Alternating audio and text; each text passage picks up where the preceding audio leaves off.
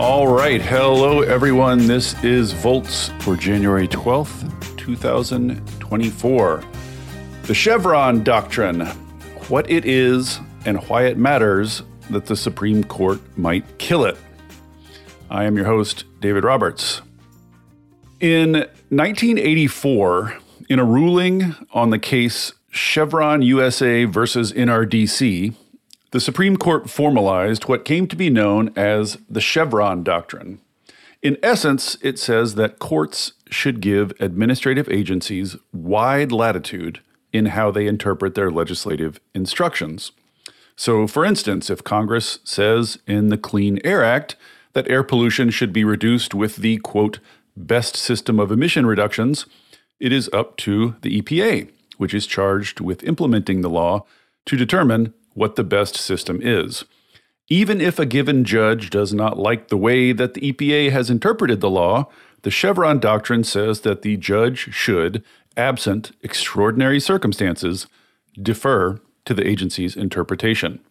As none other than conservative Justice Antonin Scalia wrote, no matter how important the underlying policy issues at stake, this court has no business substituting its own desired outcome for the reasoned judgment of the responsible agency.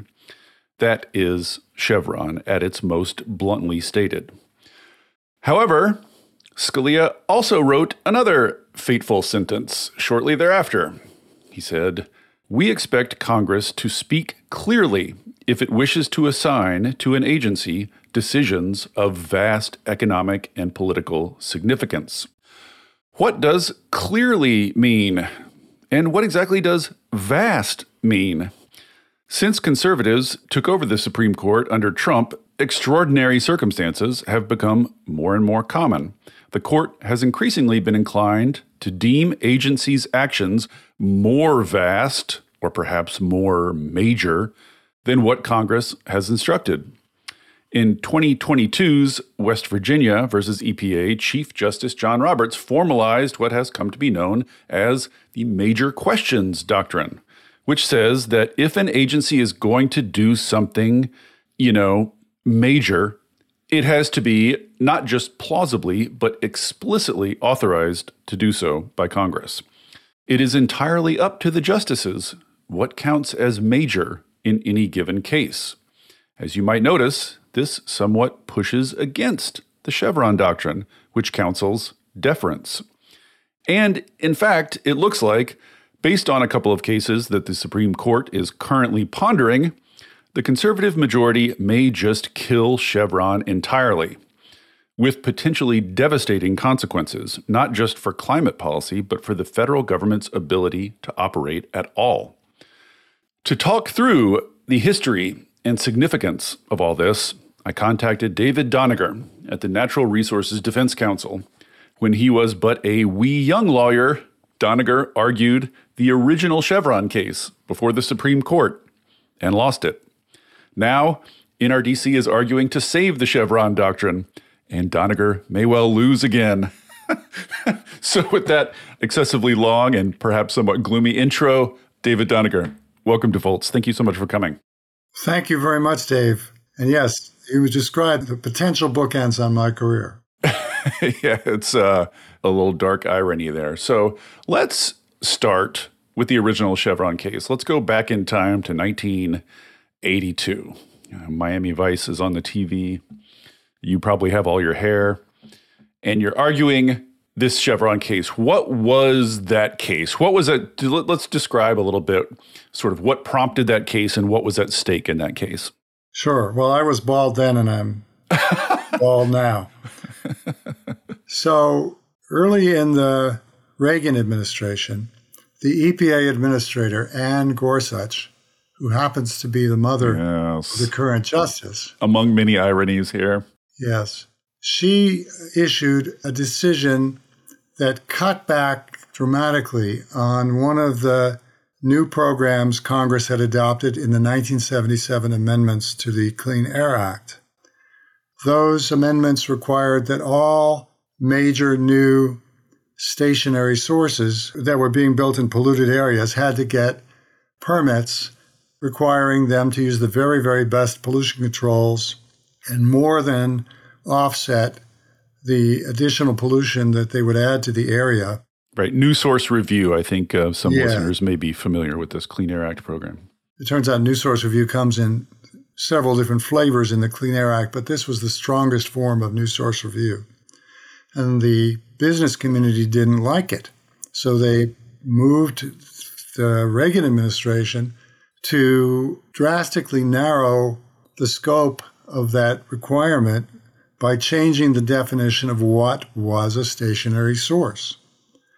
Uh, I won't go into all the details, but the way they changed the definition of a stationary source had the effect of eliminating about 90% of the new industrial projects that would otherwise have had to get a permit. They could go forward without any such permits.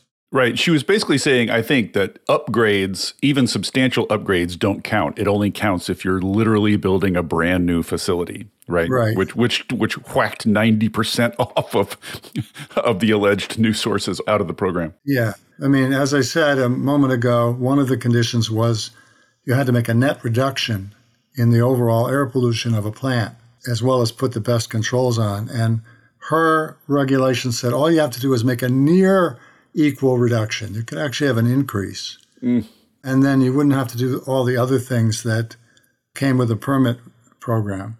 So NRDC sued uh, NRDC versus Gorsuch.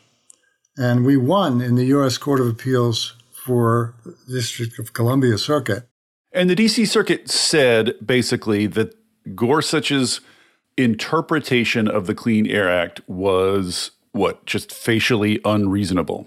Well, it got squirrelier than that because there had been two prior cases about other parts of New Source Review, other, as it appears in other parts of the Clean Air Act.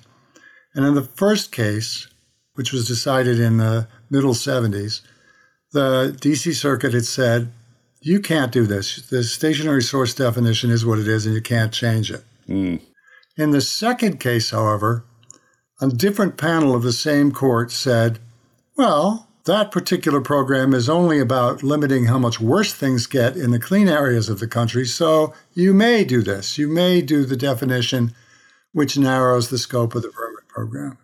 And then our case came up third, and uh, the court said, well, the law doesn't seem to be so clear one way or the other, but we have a law of the circuit, a law of this court, that when the program is one to make the air cleaner, you can't do this. And when it's one to limit how much the air gets dirtier, you can do this. And since our case fell in the first group, mm. they ruled in our favor against EPA. And that decision was written by Judge Ginsburg, later to become Justice Ginsburg. so the Reagan administration took the case up to the Supreme Court.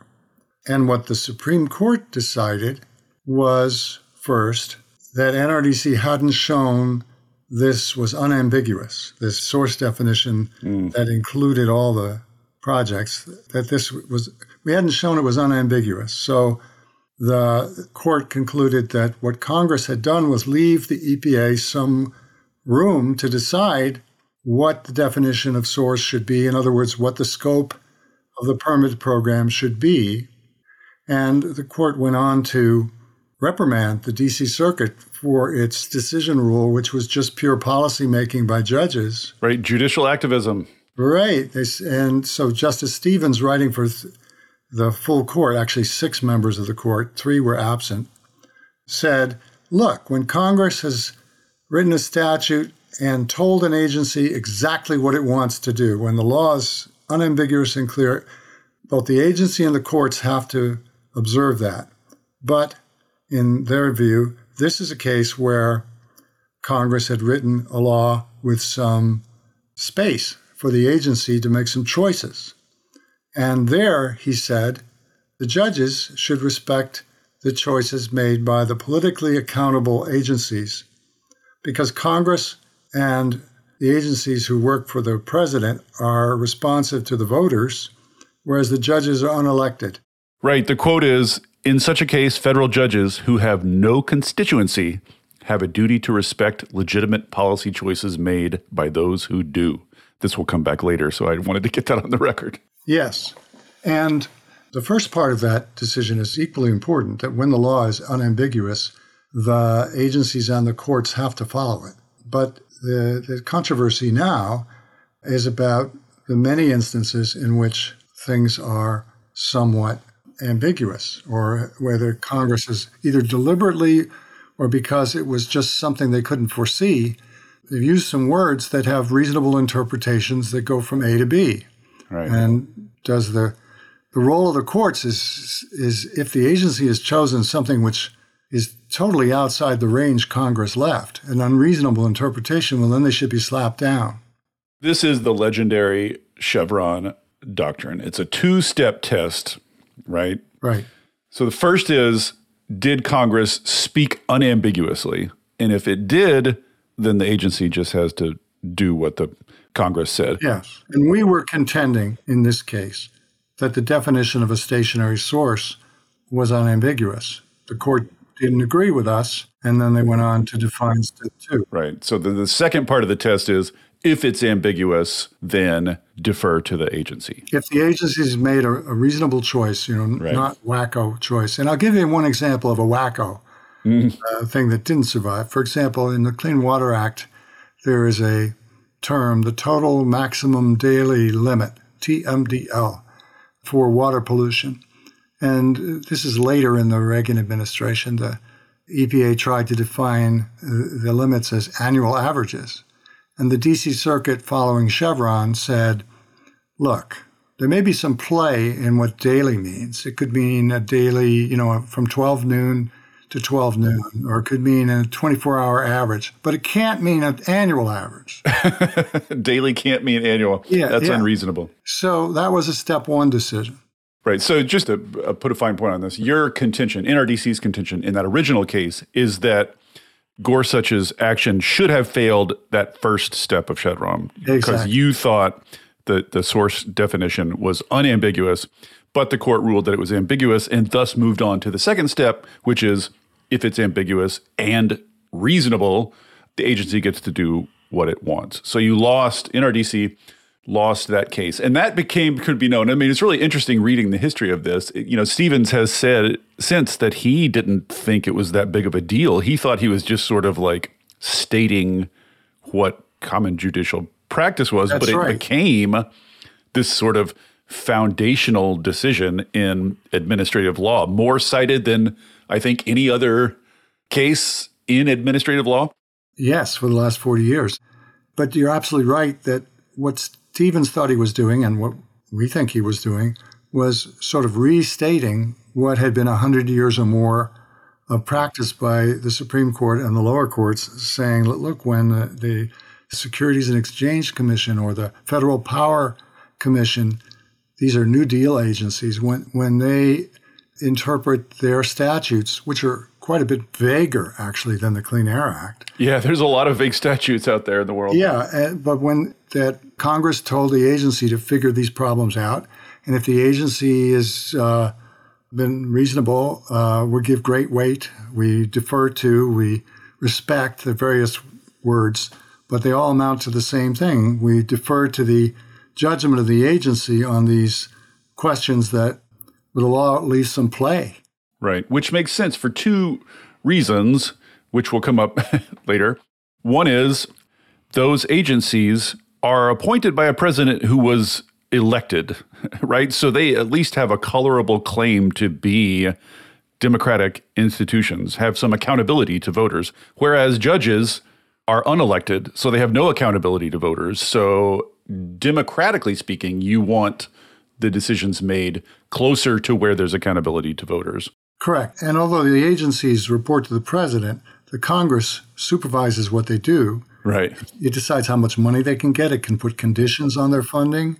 It could refuse to confirm someone Right. because of the policy judgments that they might take or, that or that the agency is already taking. So the Congress has leverage, and the Congress can change the laws. So the Congress has leverage, and the Congress is politically accountable too. Right. So this is important. Agencies are democratically accountable and judges aren't. They're the creatures of Congress.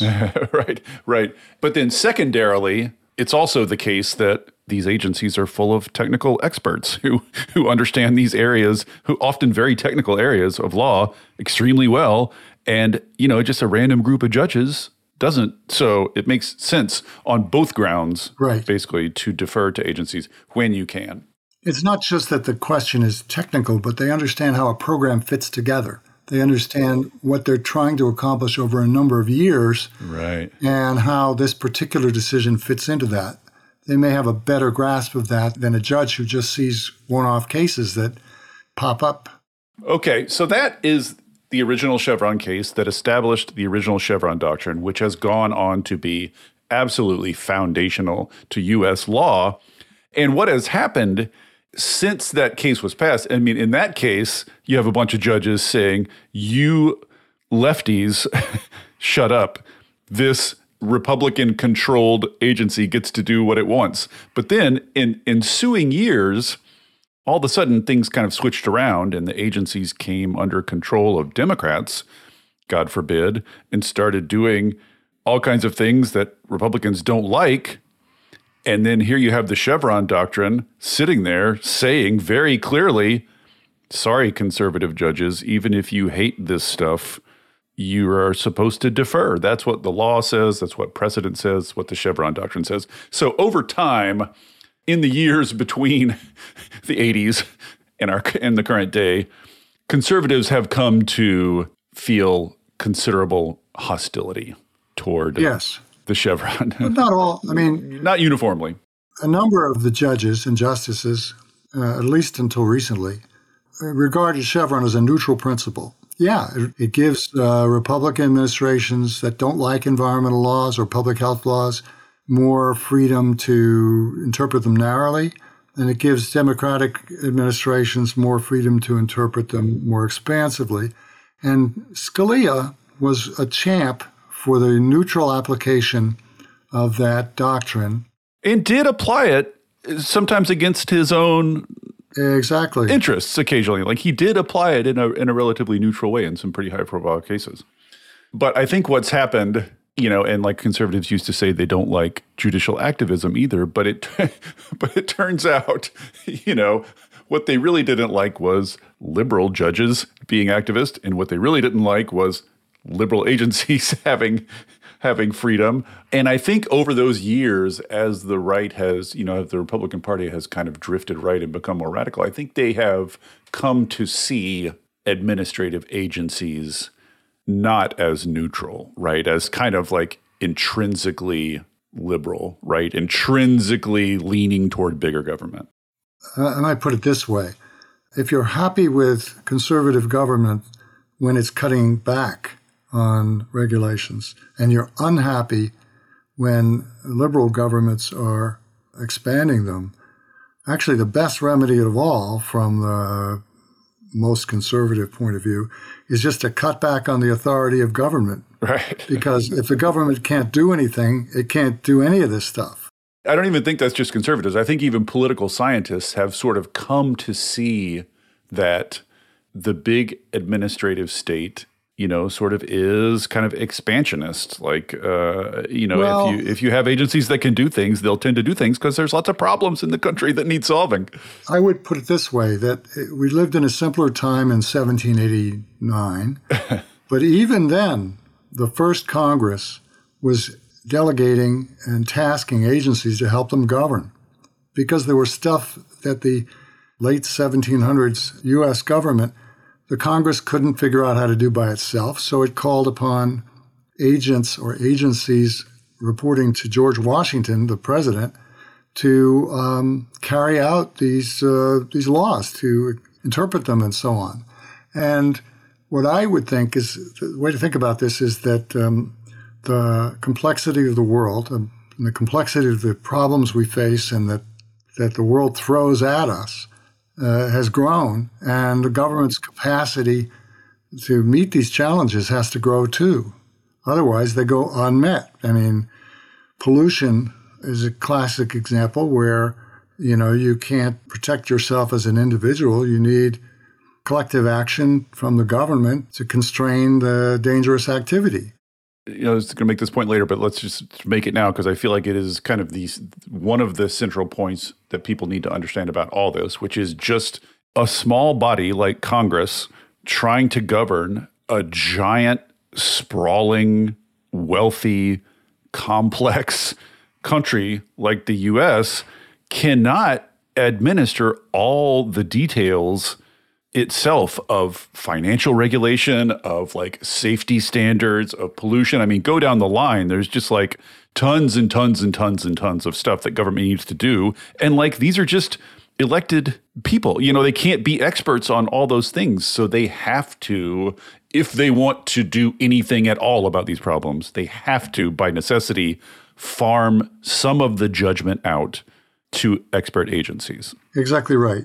They don't have the expertise, they don't have the foresight. I'll come back to that in a minute. Right. And they don't have the bandwidth. Yeah, bandwidth. I mean, most of all.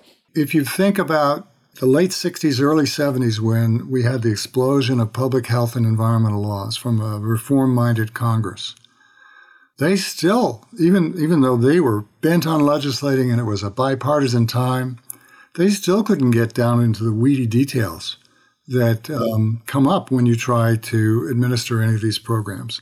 Right. And are explicit in the laws about that. Like it says, like EPA should do whatever the best science says. So that almost definitionally says EPA is responsible for figuring out what the best science says. Like we don't right.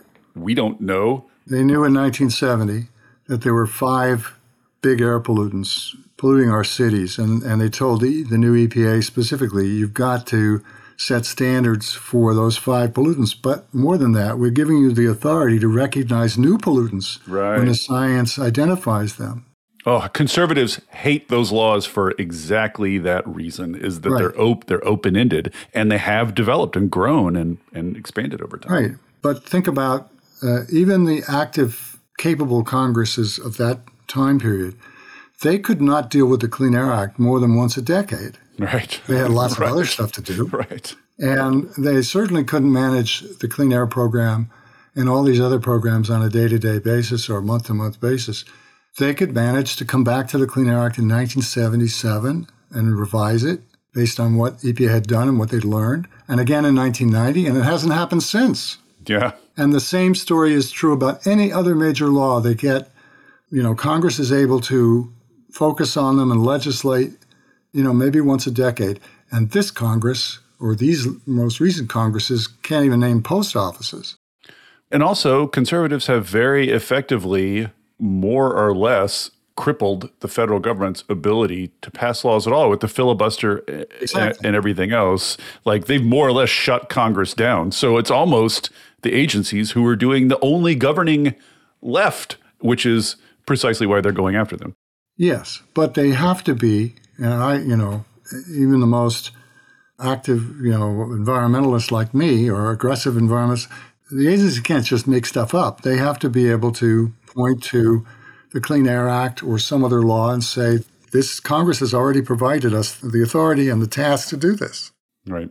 So let's get back to our narrative. So, as I mentioned in the intro, in one of these post Chevron cases, Scalia sort of almost in passing mentions you know, we defer to the agencies, but we're a little skeptical if an agency claims to find vast powers, vast new powers That's in exactly. existing statutes. They won't hide, what is it, elephants in mouse holes or whatever. So over time, since Chevron, conservatives, justices have gone back to this quote and sort of wedged it bigger and bigger until it has become kind of its own freestanding doctrine. So describe that process, kind of what, what happened. Well, so you're talking about the emergence of what's come now to be named the major questions doctrine. It started off somewhat innocently and inconsistently. Uh, the first decision I know about that really matters is one over whether nicotine is a drug and cigarettes are a drug delivery device. Mm. That's the position the FDA took at the end of the Clinton administration. And that went up to the Supreme Court. And Justice O'Connor wrote an opinion which basically said two things. The wording of the FDA law is broad enough that, you know, to consider nicotine a drug or to consider cigarettes a drug delivery device makes sense and doesn't offend, you know, any sort of principles for how you interpret the words of the law. But she said there's something else going on. That is that Congress has passed other laws, a whole slew of tobacco specific laws that regulated or limited advertising and did some other things. But the presumption in all those laws was that tobacco, that cigarettes were still a legal product to sell. And if the FDA deems nicotine a drug, they would have to ban tobacco. Right.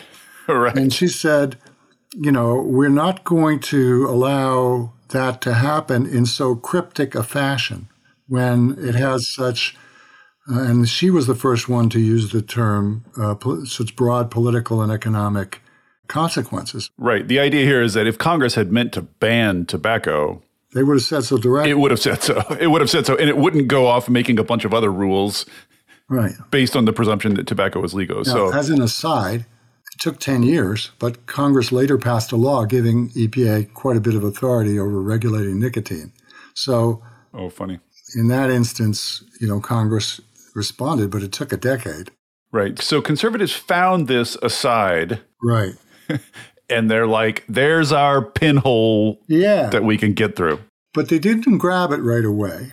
Scalia came up with the phrase, you don't hide elephants in mouse holes. But he, uh, the original use of that phrase was to reject an industry argument that purported to find authority to undermine the public health standards for air pollution in a few stray words in the Clean Air Act. And he said, come on, if Congress wanted to give EPA the authority to disregard public health for economic reasons in this decision, they would have said so. And so he turned down an industry effort to weaken the Clean Air Act with this uh, no elephants hidden in mouse holes phrase. But that got repurposed. Right. And I want to stop and emphasize this too, because I, th- I read this in your paper and I feel like this is an important point. What Scalia was doing there, he did not see himself as outlining an exception to the Chevron doctrine when he did that. He viewed himself as merely applying Chevron reasoning. Right. At step one. He thought he was doing Chevron at, st- at step one that the law was clear on this point that the public health standards were supposed to be health standards, not cost benefit standards. Right. But then, so he says this, then conservatives get their pinhole. Then they get their sort of wedge that they can wedge farther and farther open. Then, then came another good decision, again by Stevens. This was Massachusetts versus EPA. This was in the Bush administration, so another conservative administration. The administration says, no, the term air pollutant doesn't include carbon dioxide or the other greenhouse gases. And Stevens writes an opinion saying, yeah, plainly it does. The term unambiguously includes all chemicals that are thrust into the atmosphere from cars and power plants. And right. So that was a step one Chevron, yes. not a step two. Not we're deferring, but That's there's no deferring to be had. It's unambiguous. Scalia wrote a dissent in which he said, I think this term is ambiguous and we should leave this policy judgment to the agency. So he didn't go with major questions or anything like that. He went with straight Chevron. He just disagreed about whether the term air pollutant had wiggle room, which Stevens says it didn't, and he said it did. Right. But even if it does have wiggle room, Scalia says we're deferring to agencies. We, we, should leave it to the agency, which in that case would have been the Bush administration saying we're not going to regulate. Mm. So the outcome, if Scalia had been in charge, was that he would have given Bush's EPA permission to exclude yeah. greenhouse gases. Same as in Chevron with the definition of a source. Right. But he was doing Chevron by doing that, not an exception to Chevron. Exactly. Well, then came another case on greenhouse gases, which involved it all comes back around to this new source review program. they really hate conservatives really hate the new source review program. Well, and this is a case where Congress was too specific because Congress wrote these new source review provisions and they and, and the question was how many tons make a major source? And Congress with advice from EPA and experts and so on said, well, look, a good dividing line is I'm going to make this simple, is 250 tons. And that worked for all the old pollutants. You know, 250 tons of SO2, sulfur dioxide, is a big source. But when it comes to greenhouse gases, 250 tons of CO2 come from like, you know, from a McDonald's. right. Which would have, if you treat CO2 as a pollutant and if you take the 250 ton threshold seriously, then virtually every body ends up subject to new new source review, which was obviously like no one wanted that. EPA had come up with a, a circuitous way of avoiding that, and Justice Scalia in that decision said, come on, something with consequences as big as multiplying from a few thousand, a few hundred sources a year having to go through this review to millions of sources having to go through review and millions of tiny sources at that. Right.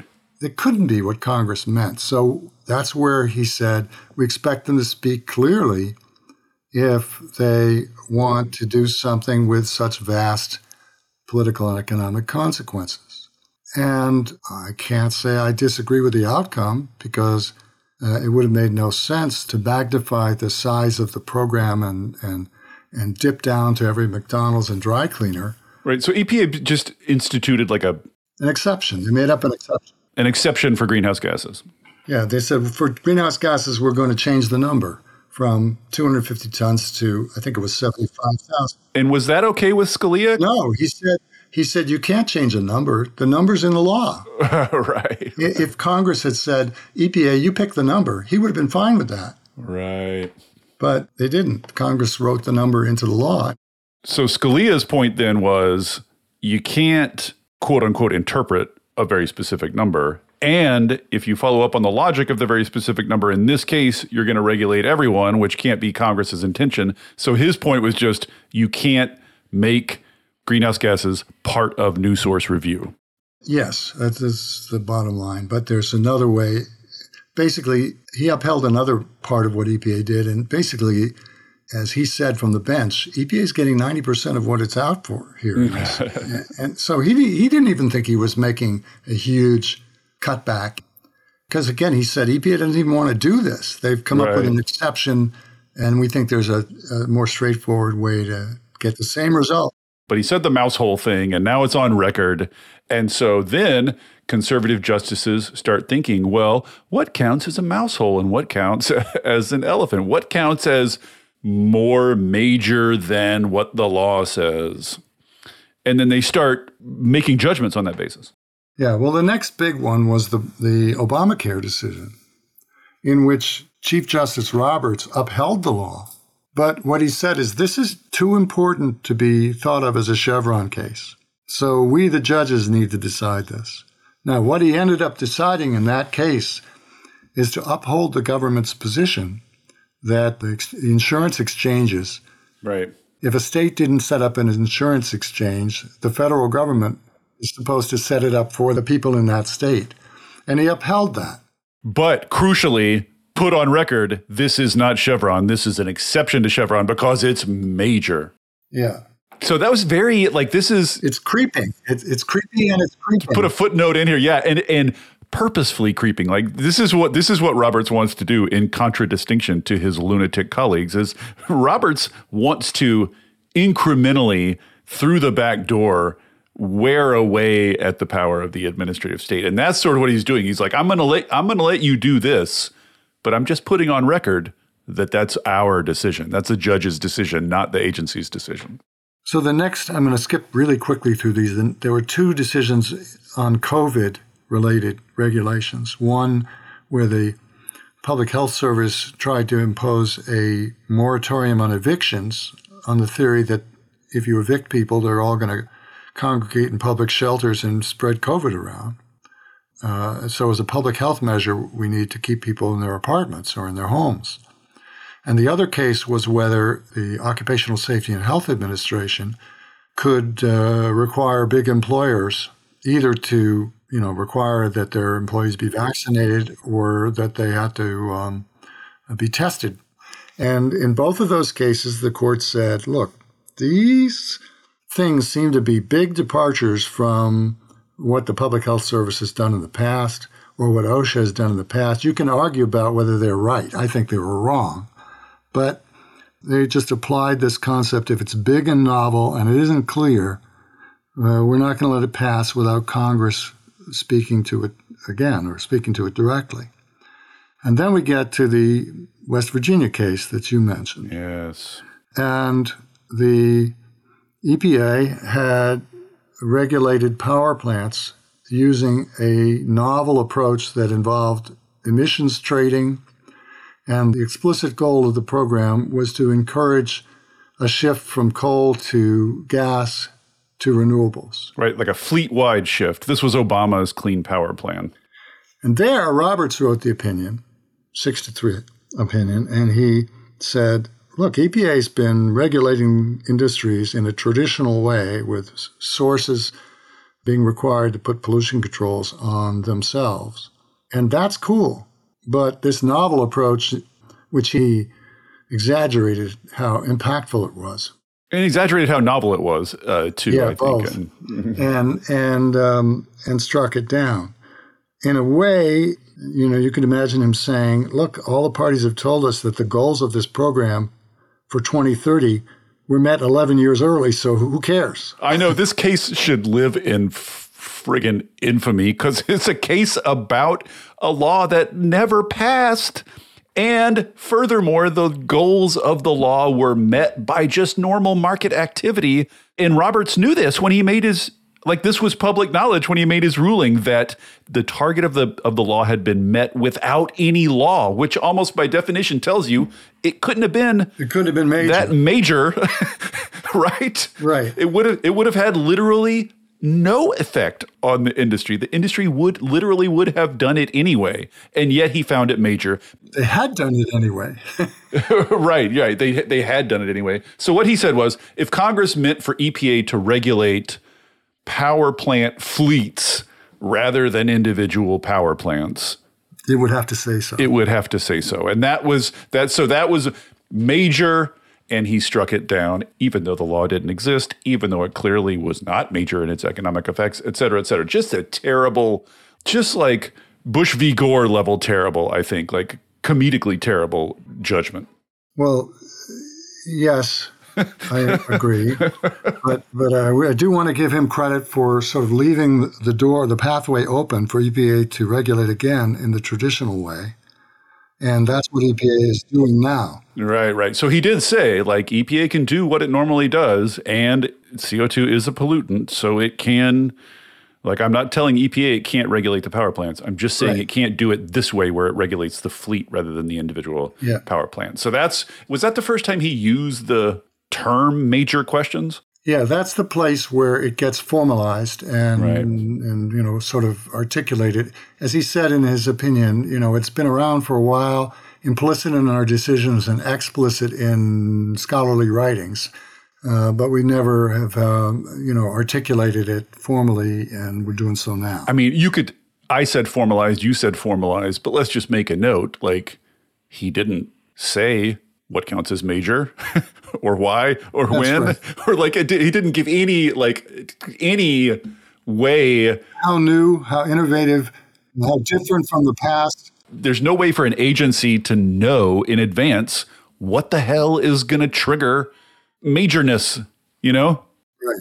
And how clear does Congress ha- right have right to have been? how clear is clear uh, so it's all he, i mean he just created this incredible ambiguity around everything and you know if you ask you know a liberal administrative law type they will say well that's the point the point is to scare agencies in advance to make them be cautious in advance like that's what he wants to do and that's sort of um, That's true. It's also true that if Gorsuch or Alito or Thomas had written the opinion, it would have said agencies can never do this under any circumstances. yes right so once again it was incremental Incremental, and it does leave a pathway for the EPA to regulate power plant carbon. So I have not given up uh, hope on that. We're working very actively on that. Right. So this this brings us then to the current cases, right? So the major questions doctrine is out there now, and as you write in your in your paper, all sorts of conservative institutions are going nuts filing cases based on this now. They're trying to use it as widely as possible. And sort of, it remains to be seen a little bit what the lower courts are going to do with it, how widely they're going to use it. And this brings us to the current cases, which are before the Supreme Court, which they heard arguments on already, or they're. They will on, on the 17th of January. On the 17th of January, they're going to hear. And these cases, um, the details of these cases, they're about herring, they're about fish, and some sort of obscure fish related agency.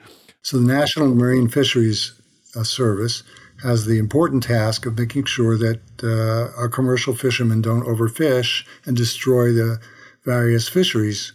So the herring fishery, there are quotas on how much uh, can be caught each year, and there are allocations to each boat. It's like a cap and trade system.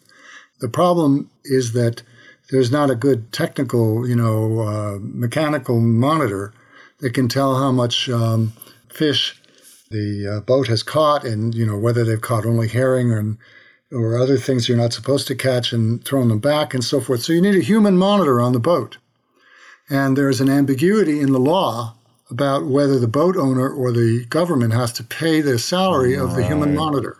Right. And the agency said that the boat owners have to pay. They sue. They say, one, this administrative decision is wrong and bad and violates Chevron. But secondly, maybe Chevron itself right. is bad. and that's the part that the court took up. That's why I was sort of being dismissive about the details is that yeah. the question that the court took up in both these cases, they neglected to take up the details and basically instead took up the second question, which is is Chevron good? Should we keep Chevron? So th- so which is to say that they are explicitly now in these cases discussing whether Chevron is going to survive. So there's some of the judges, and Justice Kavanaugh has voiced this before, and Justice Kennedy, just as he was retiring, they think the lower courts are just too quick to conclude that the laws are ambiguous. They should struggle more with whether you can figure out what the clear meaning of the law is, the step one meaning. And it's a sort of funny position for textualists because you don't just look at the words, but you look at the structure. Like, and, but some of that is, is sound legal analysis. You know, is the term used in the same way in two parts of the law, or is there evidence that they meant it to mean something different in the two parts of the law? Uh, you know, some justices still look at legislative history. What did the Congress, the committees, and so forth say they were trying to do? Can we determine clearly what this means. And, you know, the best example of that is Justice Roberts saying, look, the whole uh, Obamacare would fall apart. They can't have sabotaged their own law in exactly. the law, that they wouldn't do that.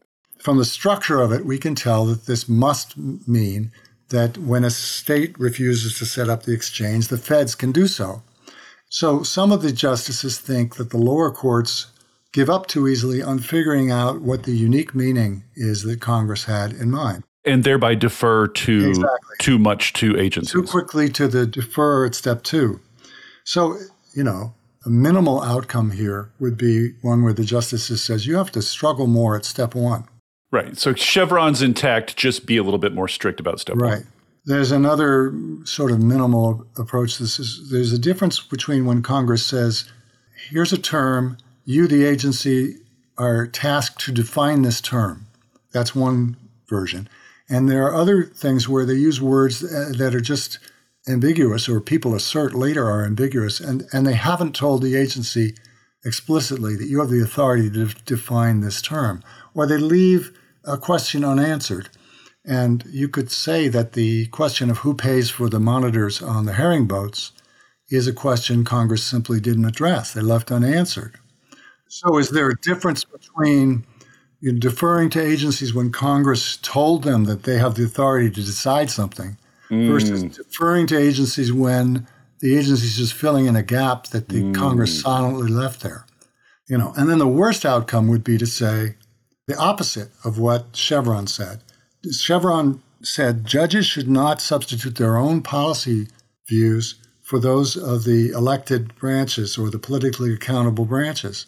And if this court were to say the opposite, yeah, judges, you you should decide these. We questions. absolutely should should substitute yeah. our judgment. this is the the fear of a juristocracy, you know, where the the Supreme Court elevates the judges above the other two branches. Yeah, and maybe you're too kind to say this, but as a cynic, let me just say that it is awfully convenient now that conservatives have captured the Supreme Court in you know, sidebar, grossly illegitimate ways. But now that they've captured the Supreme Court, it looks like, absent some radical intervention, that they're going to have a lock on the Supreme Court for decades, like decades, like 40 years. And so, knowing that, it makes all the sense in the world for them to say, hey, well, then we should just be the final deciders on everything, shouldn't we? It just sort of like locks in conservatives as being the final call on literally everything. Well, it's a little more complicated than that for them because they handle 50 or 60 cases or maybe 80 a year, I don't remember. right. But there are hundreds and hundreds and hundreds and hundreds of cases that come up every year. It also says to conservatives in lower courts, all these Trump judges, go for it. Like substitute your judgment for for agencies, you know, like green card. Yes, but remember that through the current uh, Biden presidency, um, lower courts are getting repopulated by a, a, very substantial number of Biden appointed judges. Mm-hmm. So if the Supreme Court is, you know, conservatively locked in for, as you're saying, for a long time, absent somebody retiring or dying, the lower courts are more volatile in that sense. And if you were to tell the judges, hey, you decide, then what you're telling the litigants is go find a judge. Find, yeah. The outcome of your case depends on what judge you find, uh, basically. Uh, you go forum shopping. Right. And all the conservatives go to the Western District of Texas and the judges in Southern Louisiana. And uh, the liberals tend to go to judges in California or the East, and uh, you know, and it's it's not just re- it's more particular than that. And you can't right. be sure in most courts which judge you're going to draw although there's one Texas district that has only one judge in it, and he's a far right guy. So there's a lot of activity trying to go to that court. And would you agree with this? Maybe this is just me being myself, but I really think if you look at the quality and character of the judges that Trump has appointed, I just feel like liberals going to liberal judges are more likely to get a verdict on the merits which may or may not go against them. Whereas if you go to a conservative Trump judge, you're going to get the anti agency ruling almost no matter what because they're a bunch of hacks. Well, I'm not going to comment on that directly because sometimes we have to appear before judges, you know, anywhere in the country. Right. But I well, will I'll, I'll say that directly. But but Judge Kacsmaryk, I think is how you say his name, from the Western District in Texas, recently cited Chevron deference is a reason not to overturn Department of Labor regulations that allow fund managers to take climate risk into account. Interesting. The red state attorneys general went to him because they wanted, you know, they thought the guaranteed slam dunk would get him to overturn this crazy Obama Biden policy. And uh, he, he didn't. And he cited Chevron as the reason not to. Interesting. So but at the very least, if SCOTUS says in these cases, the Chevron doctrine is not solid legal reasoning, we're getting rid of it. Now judges are going to be the deciders. You might not get uniformly anti agency decisions, but what you will get, it seems to me, and tell me if I'm wrong, is effing chaos. Like no one's going to know what laws yeah. No one's going to know what's going to happen to any regulation. Like it's going to depend on entirely on what judge you end up with or what court you end up with. And it, maybe you get a liberal ruling from a lower court judge and then it goes to the Supreme Court and gets overruled. Like it's just like fair game and chaos. Is that right? Yes. And there's some briefs filed in these cases by administrative law professors and others that are saying yeah, there's a certain amount of there's differences in, that you get now, but Chevron tends to limit how much difference you get from forum to forum. Right. And predictability, let's just say, like, predictability in regulatory law is a very important thing. Yeah. If the law has some ambiguity into in it, and the rule is that the judges defer to reasonable agency interpretations, the agency's interpretation is going to be upheld more often, and you get more uniformity and predictability from that. Right. Uh, the conservatives uh, or the arch conservatives uh, say this is a terrible thing because the agencies win too often. but the justices have to decide, you know, if they're going to change Chevron, what are they going to change it to? Yeah, they can't or won't just say Chevron no longer applies. Good luck, everybody. They're going to. Because there's still 100 years of uh, decisions before Chevron saying agencies should get a lot of respect from the courts. Yeah, yeah. If they scrap Chevron, does that throw all those previous cases up in the air as well? Well, it really depends on what reasons they give or what new rule they announce, you know. And if, if they simply said that was wrong, in other words, weirdly enough, it's not as easy as the Dobbs abortion decision. There was no 100 years of Supreme Court precedent before Roe protecting the right to abortion. So if you eliminate Roe, you know, it's created lots of chaos. It's it's merely 50 years old. It's created lots of chaos and so on, but there was no other law, judicially made law, to erase. Here you have a hundred years, you know, not just to the New Deal, all the way back to the Progressive era, uh, when the first uh, big agencies like the Interstate Commerce Commission were created and the Food and Drug Administration. You have Supreme Court case law saying that those agencies' decisions deserve a lot of respect and you know, we t- generally defer to what a- the agency that is tasked by Congress to do this and knows what it's doing. So here, if they want to erase Chevron, they have to erase everything behind Chevron, and they have to do that by articulating a new rule. And as I said, it could be as narrow as struggle more at the first step. It could be as broad as uh, judges you don't have to give a damn what the agency said. you decide what you think is best.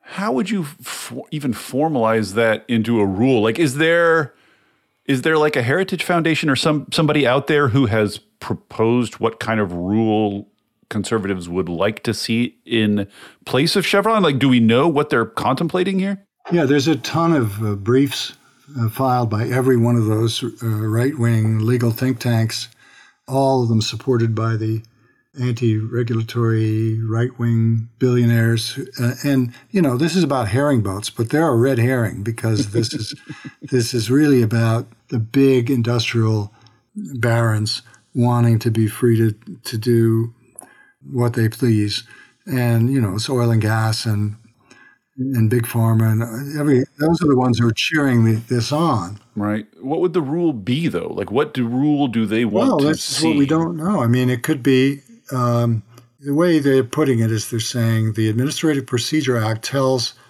the judges to decide all questions of law, and Chevron conflicts with that because it it tells the judges to defer to the government's view of what the law is if it's reasonable.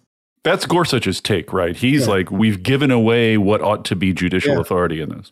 Now, the answer to that is that, look, when Congress passes a law that's crystal clear, that's pretty straightforward.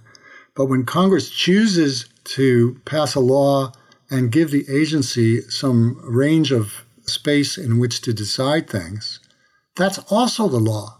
So you are not you are not um, it's not in conflict with the Administrative Procedure Act, which tells the judges to decide the questions of law, for the judges to decide that the law is the agency has some leeway, because that's what Congress decided. Right. So they're going to struggle with how to interpret this. Now, I think Gorsuch and Alito and Thomas are going to swing for the fences. They would favor sort of the extreme right position here would be to just say judges get to decide. Yeah. More or less. Chevron is dead. Judges now get to decide. And you think maybe Roberts might do one of his Roberts moves here and sort of like try to find a midway point?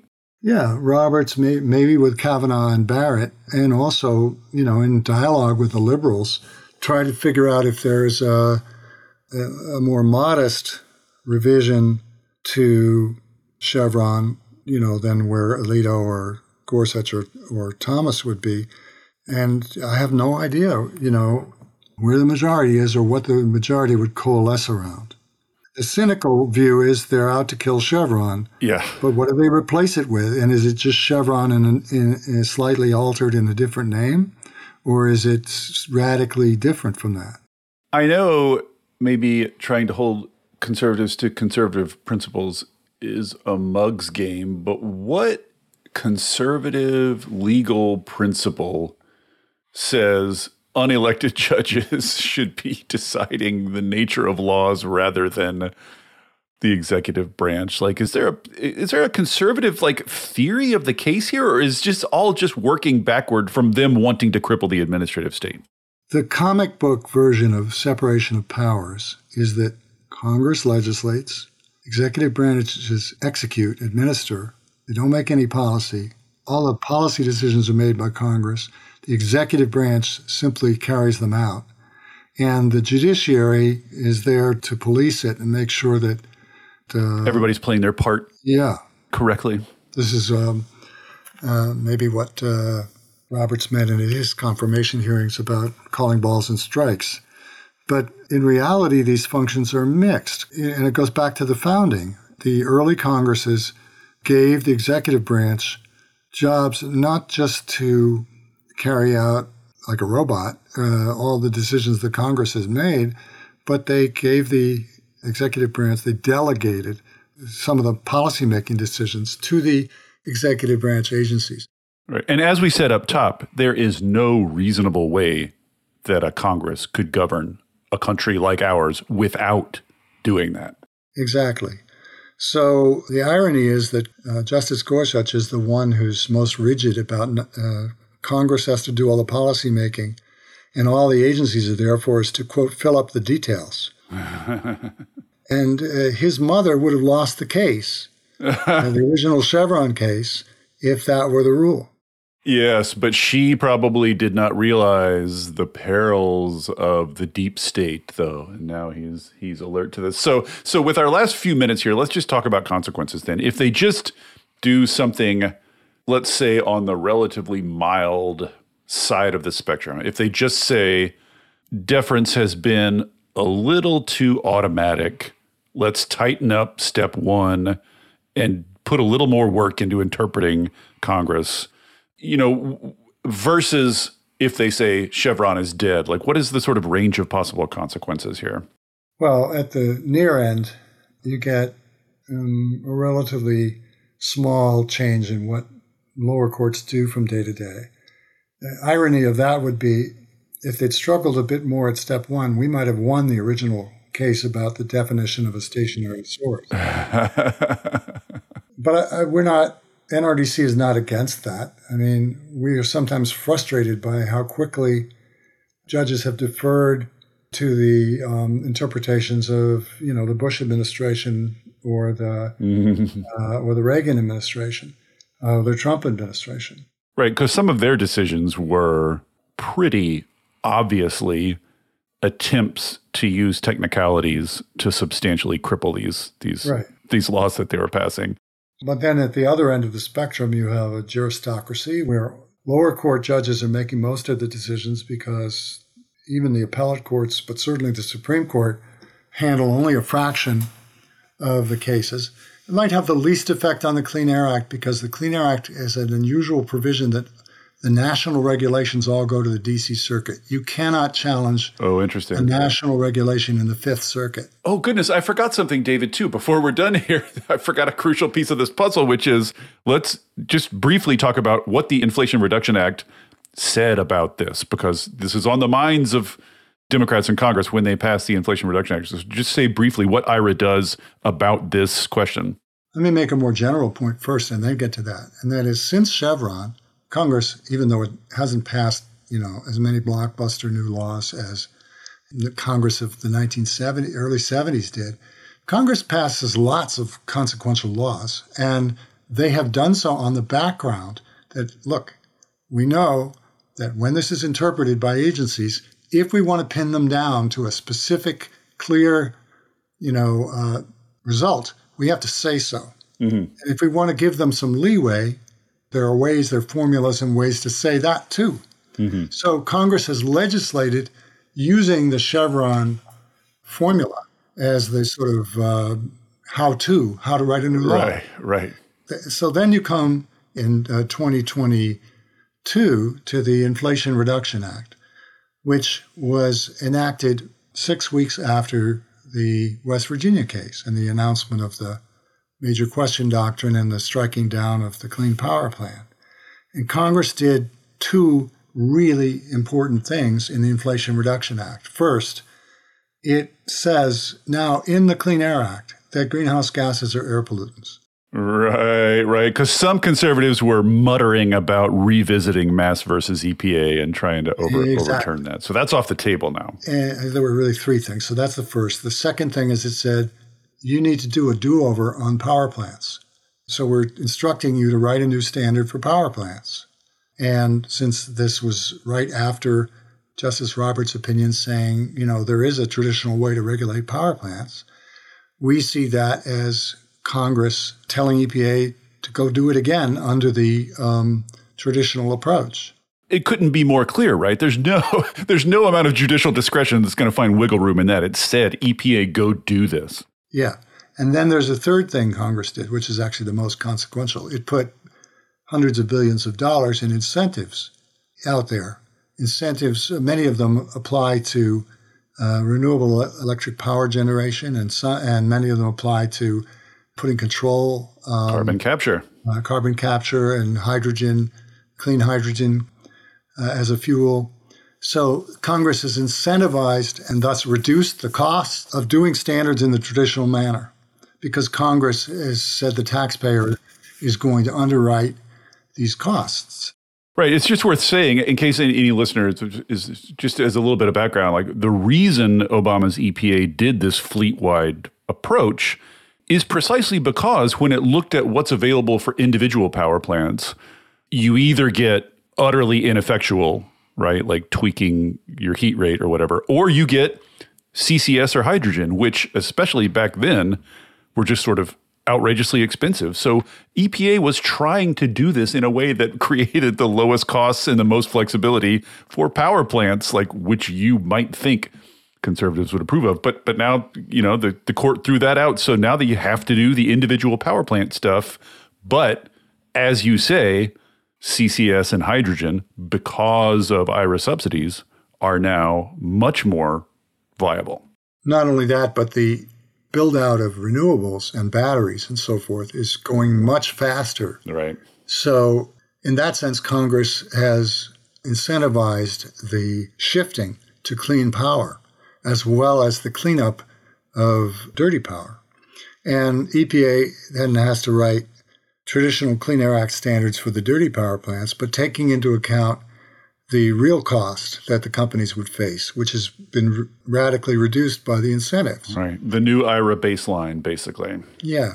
And it makes it uh, economically reasonable to have a much more stringent standard for the individual coal and, and natural gas fired plants than you might have been able to bring off without those incentives. Right. So, specifically in the case of regulating stationary sources, of greenhouse gases, Congress has cleared its throat and been much more explicit and removed some ambiguity here, thereby reducing the freedom of movement for judges to interpret this. So, so in that narrow case of administrative law, they've insulated themselves pretty well. But as you note in your paper, that's unusual. That's going to be the exception that that an administrative action is so sort of overdetermined by explicit congressional authorization. In most cases, there's going to be more ambiguity. In that sense, the Inflation Reduction Act is a, sort of a throwback or an exception. It's a big statute with big ambitions and you know and a lot of specificity, but it was capable of being enacted only because the Democrats had control of both houses and they used the procedure that avoids the filibuster yeah. called reconciliation, which they were able to do only once per year. you're not going to be able to do that for every exactly contested uh, uh, uh, program. Yeah. So most efforts to legislate die on the hill of the filibuster, or they die in, in a Republican-controlled uh, House. But it also means that efforts to repeal things die on those two mm-hmm. hills also. Because the Democrats or the Republicans have only a one vote margin now in the House. Yeah, yeah. I mean, Congress is, is pretty well frozen. So a lot of the contested space now for governance is in the administrative agencies and what they do and how wide their their interpretation was. And and and if I, if I were to, you know, if you could get Gorsuch or Thomas or Alito to be candid about it, I think they would say they don't like that and they're trying to do two things. One is they're trying to squelch the ability of the executive branch to fill the space that a paralyzed Congress isn't filling. And the other thing they're trying to do, they say they're trying to sort of give Congress a kick in the ass and tell them that, you know, you've got to make these decisions. But they know very well what the institutional constipators are.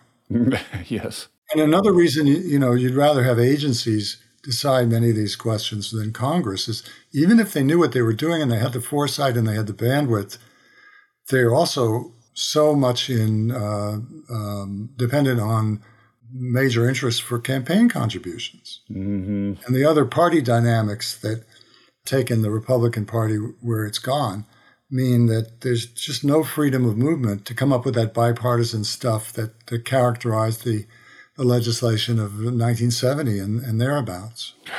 So they locked up Congress. They've now locked up the highest court and so now they're trying basically to lock up the executive branch too. And so just to sort of wrap up, the consequences of these decisions, which are going to come down uh, later this year, does is are they scheduled yet when they're going to by? June? By June. So on the low end, the consequences could just be a little bit more scrutiny, which is manageable in step one of Chevron decisions, basically, which is manageable. On the other end, this could be Chevron goes out the window. You get a judiciocracy, or however juristocracy. You get you get judges basically making calls on whether agencies are doing the right thing, uh, depending on their political leanings. And and the major problem with that is not just that any given program might be struck down. I think the big problem with that latter outcome is just that it would serve to paralyze it would make agencies gun shy. Yes, it would. As they say about about fascism, don't obey in advance. It would make um, agencies rein in their ambitions and, and rein in their discretion voluntarily, just to avoid the uncertainty and avoid these court cases. So it, it would get in their heads, basically. That's the idea, I think. That's right. And it would remain very, very hard to pass new legislation. I will just say that the one piece of legislation I've been able to get enacted on behalf of NRDC in like the in, in the clean air space in the last 15, 20 years is um, the new law to curb the refrigerants called HFCs. Right. That was passed in 2020, and it was bipartisan. And it was because the industry actually was comfortable with what the judges had upset and they wanted a new new legislation to sort of repair what uh, a, court decision had done. And so we went in, and they brought the Republicans, and we brought the Democrats, and uh, we got this thing through on a bipartisan basis. But it required the industry to want to be regulated, and that is a very rare uh, thing these days. Yes. So this is all all about basically their pursuit of the administrative state, what they call the deep state. And this is in keeping with their plans, explicit published plans if Trump wins to defenestrate the administrative state, to fire, literally fire most of the people involved and hire a bunch of hack loyalists, yeah. which then you'd never have agencies being ambitious again, and the whole thing would become kind of moot. But this is sort of like a multi front war. Right. So, Justice Gorsuch, there's something very, I think, that deserves a lot of attention in the way he puts this. And he said it most emphatically in the COVID cases and in the uh, in his concurrence in the West Virginia. He said that the function of the judges is to protect the liberty of entities that would be regulated. In other words, to make sure that their liberty is not infringed except for very good reasons or on very clear instructions from the Congress. And, you know, in the COVID cases, that struck me as such an insensitive thing. Hundreds of thousands of people are getting sick and, and dying, which is the probably the most severe infringement on your liberty you can yeah, have. Yeah, real loss of freedom there. Yeah. And in the case of air pollution or climate change, people are victims of the impacts, and the laws are intended to protect their liberty and their lives. And Gorsuch prioritizes the liberty interests of the businesses that would be regulated and doesn't even mention the life and liberty interests of the people who the laws are supposed to protect. Well, this is, I mean, this is, you've, you've inadvertently triggered one of my rants, which I will try to keep very short. But like this to me is the conservative definition of freedom is freedom to act without care about consequences, right? Freedom to act in ways that hurt other people without worrying about consequences, which sort of definitionally not everyone can have, right? It can't be the case that everyone can do whatever they want, even if it hurts other people. It's always that kind of freedom, by definition, only limited classes of people can have that, and it entails other classes of people suffering the consequences of yeah. it. So it's that's that's the vision of freedom that Gorsuch has a hold is like the freedom of the important people, the elites, the business guys, oh,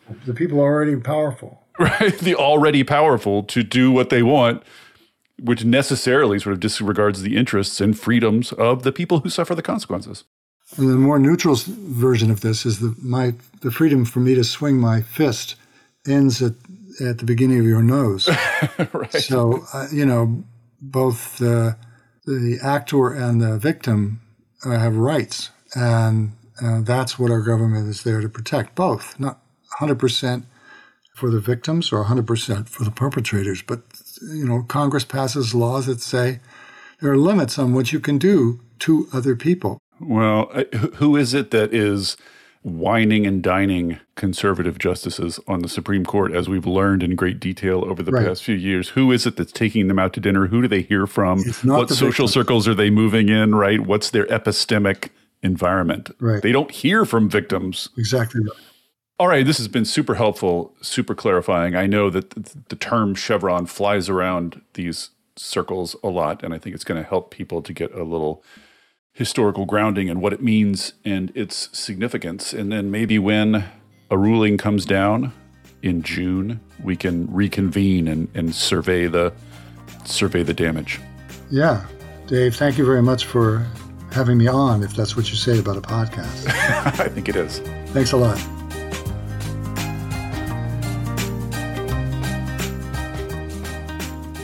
Thank you for listening to the Volts podcast. It is ad free, powered entirely by listeners like you. If you value conversations like this, please consider becoming a paid Volts subscriber at volts.wtf. Yes, that's volts.wtf, so that I can continue doing this work.